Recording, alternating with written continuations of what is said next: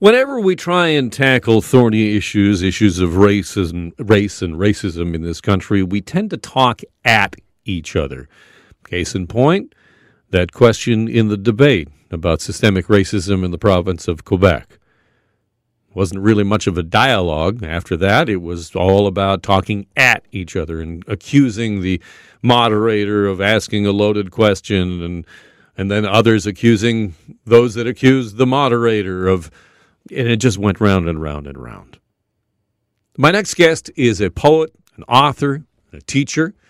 Ian Williams was born in Trinidad. He grew up in Brampton. In 2019, his debut novel, Reproduction, won the Giller Prize, and the Toronto Star called that novel, which centers on a Brampton cross cultural family, witty, playful, and disarmingly offbeat. Williams is back with a collection of essays that explore race, and racism in a new book, Disorientation Being Black in the World. Ian Williams joins me. Welcome, Ian. Thank you, Alan. Uh, who did you have? And by the way, thank you so much. I have enjoyed uh, reading your book. Uh, did, did you have a particular reader in mind when you were writing these essays? Well, you know, it was good to hear your introduction here because I think you nailed it, right? There's so much, uh, there's such repercussion and consequence for even talking about race, for even just bringing up the subject um, to call someone white or to address systemic racism in Quebec, um, that person faces, you know, a fallout just for raising the subject. And so the person I wanted to address is, uh, you know, the moderate person, the one interested in civil discourse, who sees this and feels terror at getting involved in these kinds of conversations, right? Who doesn't want to be canceled. Um, so for that person, I'm saying, hey, I'm here with you we can still be civil and we can still talk about our experiences. Um, I'm not going to cancel you, uh, and I hope that we can have a kind of compassionate, uh, mutual dialogue. That, that is so refreshing because as, as someone who's you know speaks off the top of his head uh, mm. for a living, it terrifies me often when we wade into these thorny issues. Mm. Right. Um, yeah, yeah go ahead. So easily something something uh, pretty innocuous or something that you mean uh, slightly lightly you know, um, we're living in a pretty humorless age right now. Um, and so this sense of being canceled is real if you're in the media. You know this firsthand here, Alan. At any moment, there's like this sword hanging over your head. And we can't have that kind of attitude or spirit if we want to address these things and deal with them. One of your essays um, in this book is uh, 10 Bullets on Whiteness. Is, mm. there a difference between whiteness and white people? Right. So that's one of the questions I pose here. Um, and I think it's important, for blackness and black people too, I think it's important to mark a distinction between what people are and what they believe and how they treat the world and perceive it, and the system that we all participate in. And I call it whiteness is that system that you know grants privilege to some and disadvantages others.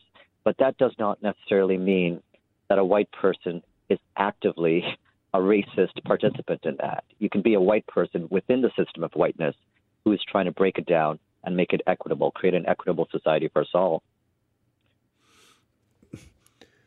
You you also write about um, and this just really jumped out at me. You write about eye mm. contact in a way that mm. I have just never even considered it before. Oh, um, good to um, hear. and, and and this probably speaks to my I don't know if this is the correct usage of your term, but it perhaps speaks to my whiteness. right. Well, it, it's pretty interesting, right? It's, it's, a mark of confidence and a mark of intimacy to uh, hold eye contact um, in in this culture. But you know, moving here as a kid and being taught that the way you pay deference to someone is to allow them freedom to look at you and to not hold steady aggressive eye contact. And that's true for many cultures around the world. Um, little things like that have a kind of racial dynamic that, um, you know, can be more aggressive or can be miscommunicated, right? Someone is a white person looks at me intently and I feel that is aggressive, but that's not what they intend. Or I look away and some vicious or I'm lying, but that's not what I intend either. But you see, if we never raise these things, Alan, then we can never sort of understand the different cultures that we're that are informing our behavior. Right, because you could perceive if you and I were walking towards each other on the street, you mm. could perceive mm. me looking away as mm. some sort of racial intent. Right, right, right. Uh, being dismissive or what have you. Um, or if I'm in a store and um, I avoid eye contact with the store owner and being in my black body here, they may perceive that as, oh, hmm, this guy's a bit dodgy, right? You know, but in fact, it's a sign of respect. I've entered your store. Um, uh, be free there, right? I'm not going to sort of impede or force my presence on you. Yeah, such a simple thing, Alan. You see, such a simple thing that we do on a daily basis, um, but it has this kind of racial coding behind it. And did you perceive a difference in eye contact after the killing of George Floyd?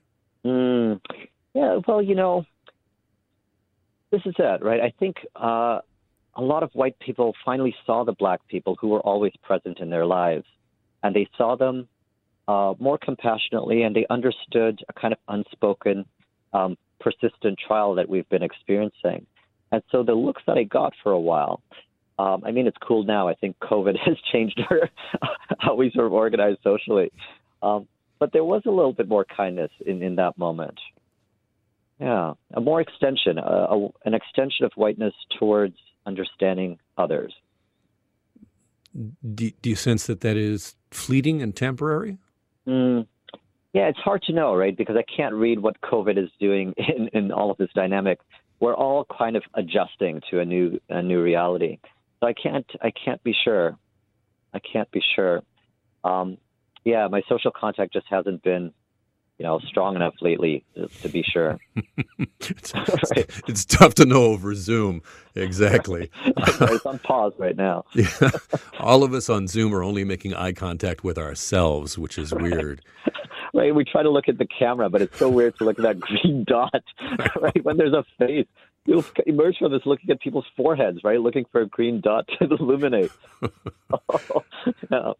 Uh, one of the other things that really, man, this jumped out at me um, you, uh-huh. when you write about coming uh, to Canada uh, and perceiving a Canadian identity, and I, am sort of quoting from your book that mm. a, a, Canadian identity that seems to protest that it is too innocent and too modest for racial awareness, let alone discrimination. Right. Does, does that persist? Is that part of the Canadian identity? Right. Well, I mean, if we claim innocence, then we don't have to deal with something, right? You know, little kids do it, and you know, we're not kids are not as innocent as they pretend to be, and I think Canadians we have this kind of um, fallback persona that we go to to avoid uh, dealing with the issue. And so the book talks a lot about sort of that middle class, moderate, low grade racism that's not shooting people in the streets or kneeling on the neck uh, of, of, you know, black folks, but it's still present. And if we keep saying we don't see it or we don't understand it, then we can never really, really talk about it, right?